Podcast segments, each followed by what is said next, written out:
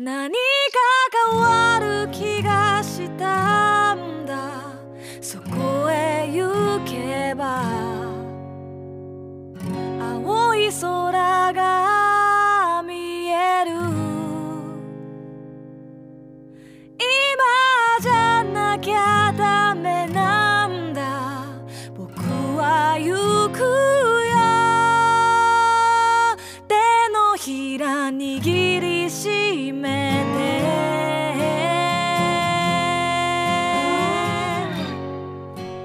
こんばんは。実体験のみで構成される旅番組旅のなる木の時間がやってまいりました。今夜皆さんと一緒に旅をさせていただくのはナビゲーターの菅井清人です。どうぞよろしくお願いします。この番組では旅という非日常が日常に及ぼす影響について考え人生という旅を楽しむヒントを模索していきたいと思っています。アシスタントにはこの方にお越しいただいています。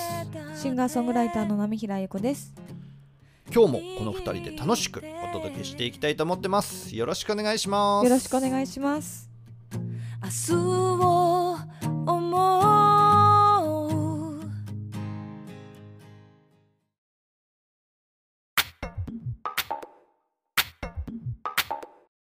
2022年も後半を迎えようとしていますけれども波平さん7月といえば？そうなんです。7月3日日曜日、波平由子単独公演風の色アット溝の口ネオネラ近づいてきて参りました。イエーイイエーイ。楽しみだねそうなんですよ。またメンバーがねそ今回楽しみですうそうなんですよ。まずはピアニストの宮脇翔平くん。うん彼は私と同い年なんですけども、いやーなんかこう曲オリジナル曲に対してちゃんとリスペクトをくれる方ですね。あーもうそれはめちゃくちゃ重要ですね、うん、ここは守んなきゃダメよねとかここ表現したいとこでしょっていうのを言う前から組んでくれてああなるほどね。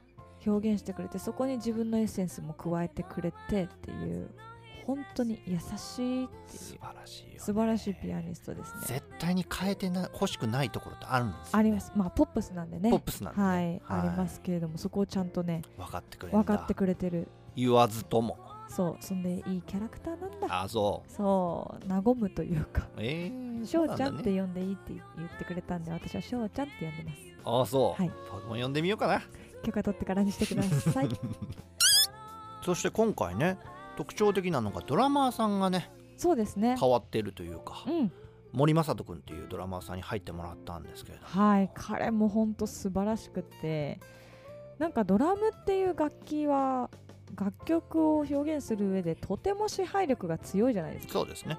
もうそのサウンドで結構曲の世界観決まっちゃうんですよ。確かに。ともすればぶち込ましもできるありまんですよ。すありますそうで私の作る楽曲とかやりたいことっていうのは結構ジャズとポップスいい具合にうん。混ざってってほしくてであくまでポップスみたいな微妙なところをやりたいんですよ。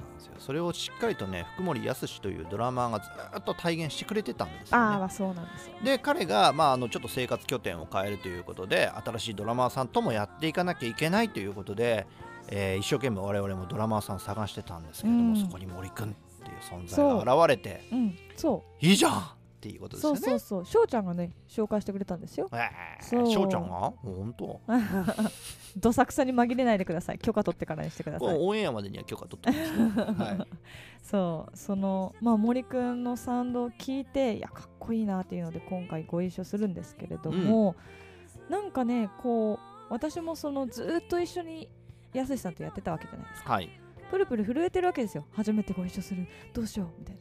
久しぶねりにこうドラマーが変わるなんて何年ぶり？みたいな、まあそうですね。でもねまあまあ7年とか8年とか一人のドラマーさんがやってたシンガーソングライターの次のドラムやるって結構森くんも結構な緊張感だったんじゃないかな。うんどうなんだろう。緊張してるようには見えなかったけど私はねプルプル震えてたんですよ。あそう。それをもうね森くんのポジティブさと明るさとあもう全部何を発言しても全部ポジティブに返してくれるんですよ。そもそもパーソナリティが。ね。素晴らしい、それをまたドラム音を持うんって、パーンって私の不安を一掃してくれてああそう。こんな世界ありますぜっていう私の知らなかったアプローチとかも見せてくれてありゃりゃありがとう森くんっていうね。そうですね、うん。6月4日のお隣プロジェクトの時にも僕は見せてもらいましたけれども、はい。やっぱ本当に全体の空気が読めるいいドラマーだなっていうふうに思いましたけれどもね。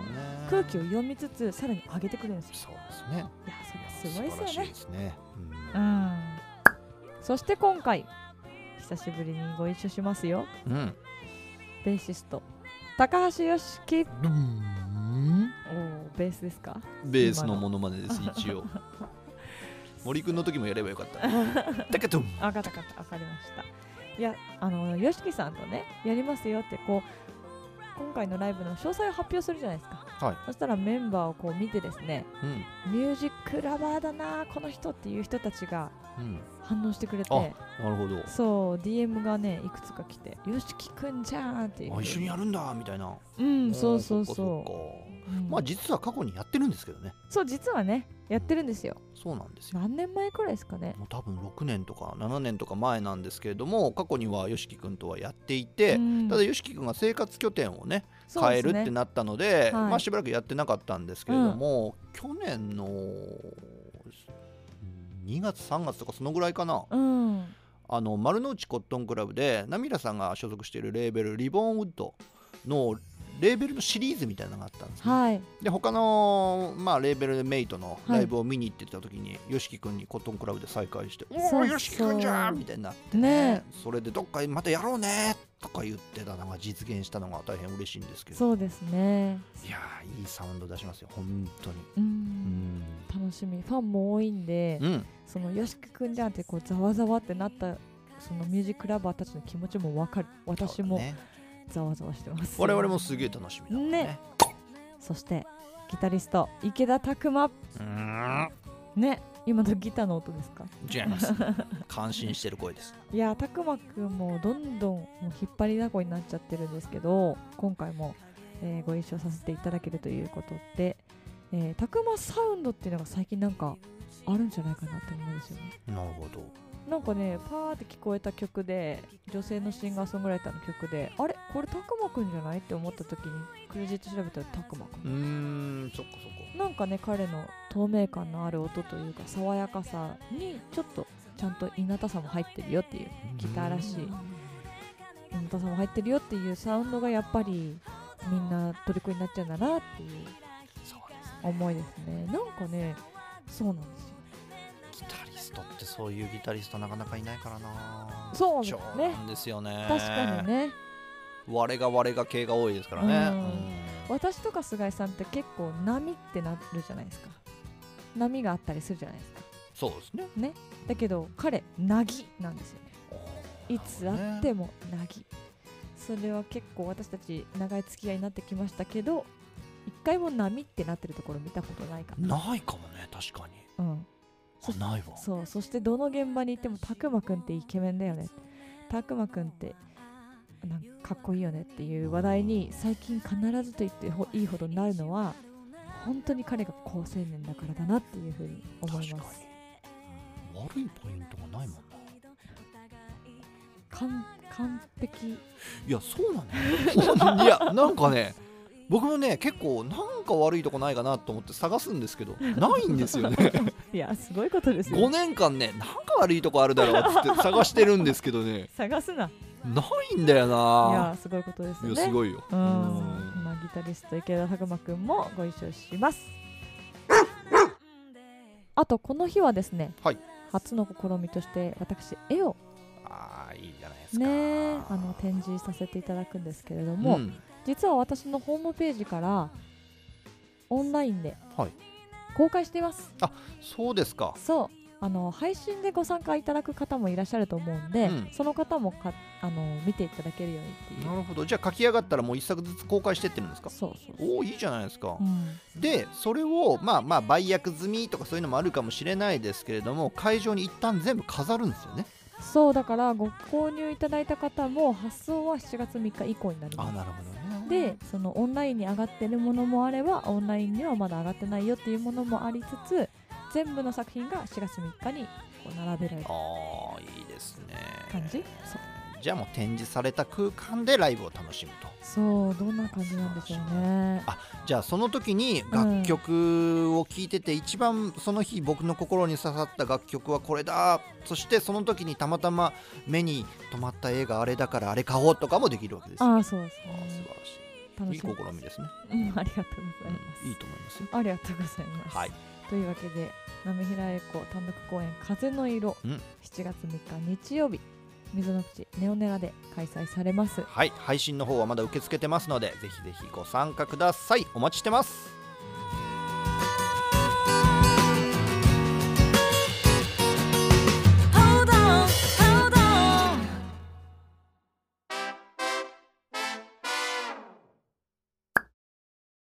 本日のテーマは日本人とサイパン。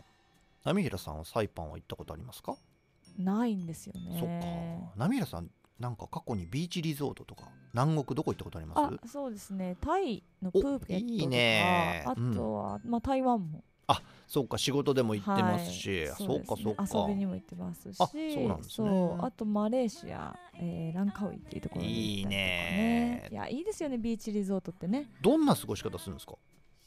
そうですね。私はまああのカクテルを飲みながらにあの海を眺めるみたいなことしますよ。なるほど海には入らないんだ。入らないですね。みなるほど。見てます。砂浜にもあんま立ち入らないぐらい？そうですね。あの子どんな感じで砂砂をどうするのかなとか言って見てます。あー、はい。そっかそっか、じゃあもう見る線でね。見る線で楽しんでる雰囲気はありますけど菅井さんはサイパンはいたくさん行かれたんですよね。そうですね。あのーなんかね数えてみたんですけども、はい。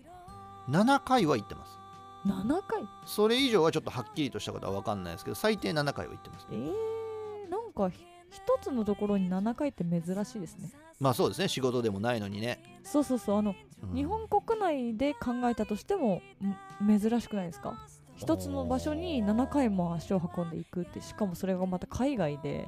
そうですね。っていうのはなかなか珍しいと思うんですけどなんかなんかえどのくらいの時期に行ってたんですか？えっとね20代の後半最後の方の3年間ぐらいに一気に行ってたんじゃないかなと思3う年間で7回、と思いますよ。相当ドハマりしてるじゃないですか。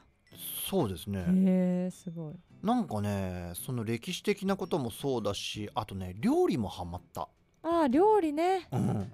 なんかでも南の島ってなんかちょっと共通点がありそうな感じがしてるんですけどうんでもねあのサイパンっていうのはチャモロ料理っていうのがあるんですよ。チャモロ料理。そうサイパンの民族うん。っていうのはこうチャモロ人とカロリン人だとかって言われてるんですよね。チャモロ人とカロリン人。なんか他の場所からこうカヌーに乗ってやってきたわけですけれどもまあどこからやってきたって違いがあるみたいなんですけれどもそのチャモロの人たちが作っているチャモロ料理っていうのがう、んまあ今でも食べられるお店があるんですね。もちろんまあ昔の方のそれとは違うのかもしれないですけれども、今もなお残ってるんですそう。ねでもう今ないんですけれども、はい。昔ねサイパンにね中国人のリンさんっていう人がやっている中村屋っていうチャモロ料理屋があったんですよ、もうぐちゃぐちゃだ。まあまあね。何でもありですね。そう。でね結構酸味の効いたソースをねパパイヤとかああいうのにかけてサラダとして食べたりとかフィナフィナデニソースとか言ったかな。うん。すっごい好きで。美味しそう。あとフルーツバットとか。フルーツバット？あのねコウモリですよ。あうんフルーツバットとかあとヤシガニ。うんこれは沖縄とか奄美大島にもいると思うんですよね。ね。はい。あのアダンってわかります？わかんないです。パイ丸いパイナップルみたいな実をつける植物があるんですよ、へえ。そのアダンにこう夜たかるたかるって言い方するんだ集まる。うん。あのヤシガニっていうのがいて。まあヤドカリなんですけれどもうん。それを食べたりとかして結構高級品なんですよ。へえ。そうなんですねあ食サイパンの食文化にもちょっとハマって。そうですね。でまあ日本人とサイパンの歴史みたいなところも学びに行くみたいな感じだったんですかね。なんかねあの島が100年前にこう日本と深く関係してたっていうのは不思議でね。まあ興味深いですようねれでねちょっと歴史的なことやらをすごく学びたくなってまあもちろんその中にはね悲しい歴史もいっぱい含まれているんでうーんなかなかねこうみんながみんな答えてくれるわけではないんですけれども、はい。実際に現地でまあ、それを経験したお年寄りとかにね僕話聞きに行ったりもしてましたよ。ああ大事ですね。直接聞くってなかなかできないですし。そう。そしてねそれが15年ぐらい前の話だと思うんですけど、はい、その頃っていうのはやっぱ太平洋戦争とかを経験されてそれが記憶としてちゃんと残っている方がまだまだ元気に生きていた時代なんですね。でやっぱりそれから15年ぐらい経つと徐々に徐々にやっぱ人間もこう亡くなっていくわけじゃないですかだから直接的な話を聞けなくなるっていうのは良くないんじゃないかっていうのでその当時にできるだけ聞いておこうっていうので通ってたのもあるかなと思いますね。うんいや面白いですね面白い旅をしてますね。そうですねまあでもねチャモロの人たちっていうのがねとってもね人懐っこいっていうのもあるんですよ。あもうすぐに仲良くなれるんでで仕事もあんまり真面目にやらないんで、ん、だらだらなんか喋ってたりとかじゃあもう今日は仕事終わりにして一緒に飲むよとか「はい OK」みたいなそういうのが多かったんですよ。うん。なんかすごく心地よく過ごしていたっていうましたけどね。そうなんですね、なんかサイパンに行きたくなってきましたよ。あ本当に、うん、そっかそっか僕もでも行ってみたいのよね。コロナでねやっぱりこう一変してると思うんですよ。だから僕が当時泊まってたホテルとかももうなんか違うこう資本に買収されててみたいななんかそういう風な感じだったりとかするみたいだしもう全然雰囲気変わってるかもしれないのでね現在のサイパンっていうのも見てみたいので久しぶりにねサイパンに行ってみたいかなというふうに思ってますけれども、うん、そんな感じで本日は日本人とサイパンこちらのテーマでお届けしています。恥ずかしくて捨てた日記風に吹かれて揺れている。遠くの思い出に浸っている。君が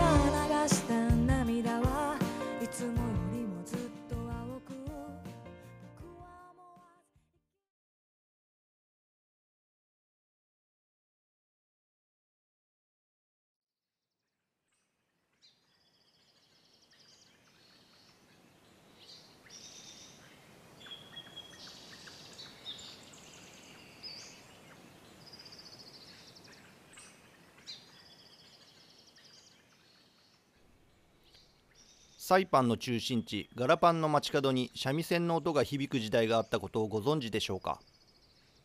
サイパン島はグアム島の北東約200キロに位置し現在はアメリカの自治領となっていますが1920年から1945年までは日本の委任統治領でそれ以前はドイツやスペインによる支配の歴史も存在しました。僕がその事実を知ったのは初めてのサイパン旅行から帰ってきた後のことでこの島の歴史の何たるかなどかけらも知らずにビーチリゾートとして楽しんでいたのです。自分が行った島の歴史になんとなく興味を持ち始めさまざまな本を読み漁っていくうちにこの島への早期再訪を望むようになり僕は一人で2回目のサイパン旅行に出かけました。主な観光地にバンザイクリフやラストコマンドポストマニャガハ島などがありそれらは戦績として有名ですが実際には島のほとんどの場所が戦跡でありその悲しい歴史を垣間見ることができます。戦後日本に帰らずにそのままサイパンに住み続けたという日本出身のガイドさんとたまたま知り合ったのでその方に島を案内してもらいましたが現地ガイドと日本人観光客の間で起こる問題についても聞かせてもらいました。太平洋戦争を経験した島民としては平和な世界を望むがために戦争歴史とこの島での出来事を詳しく説明するのですが初めてこの島にやってきた時の僕のようにただのビーチリゾートとして楽しみに来ている日本人がほとんどで思いがすれ違ったタイミングで揉め事に発展することもあったそうです。日本人が日本人の犠牲に興味を抱かない。それは戦争経験者としてどうしても受け入れがたい姿勢だったのでしょう。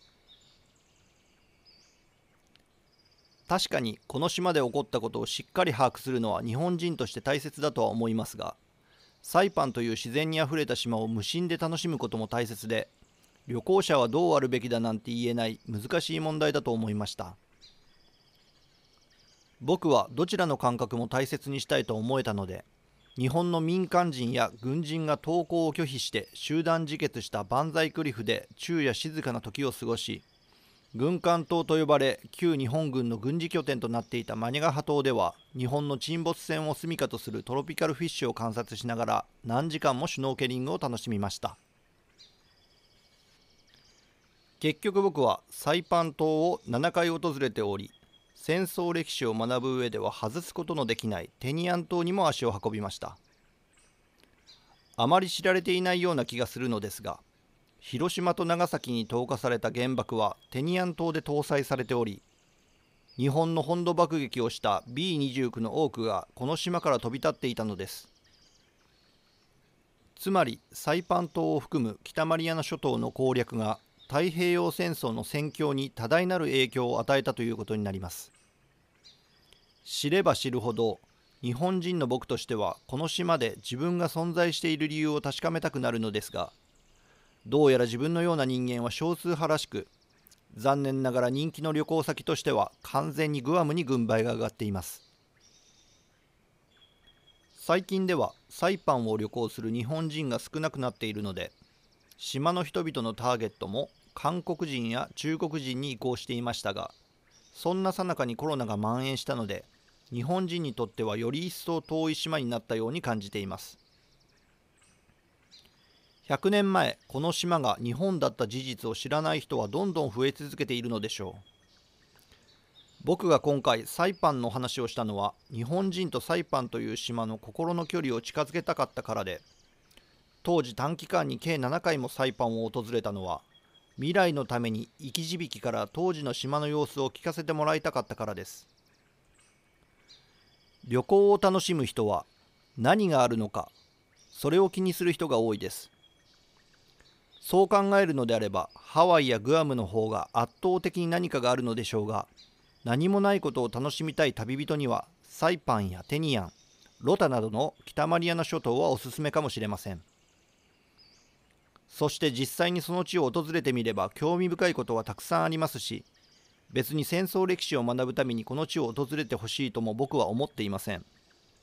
ただサイパンを訪れてほしいだけ。赴けばあの島を好きになりますし好きになればその全てを知りたくなる。そんな人も多いのではないでしょうか。まるで15年前の僕のように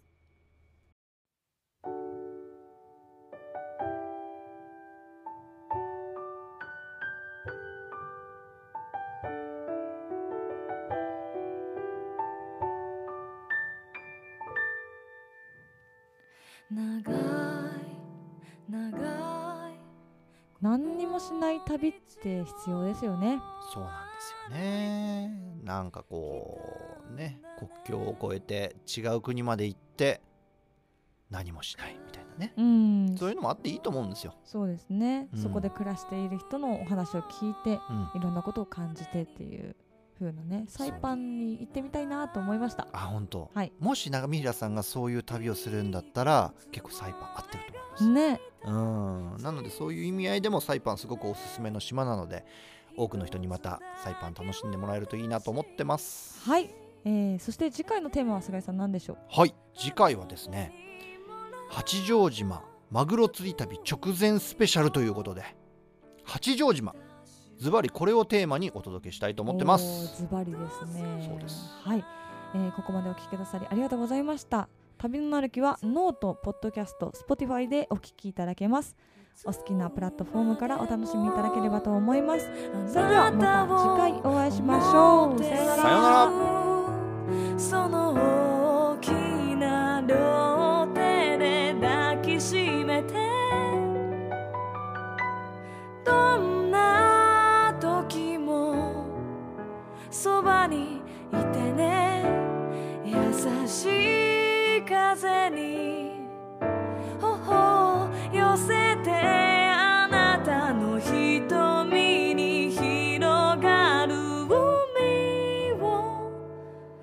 いつまでも覚えて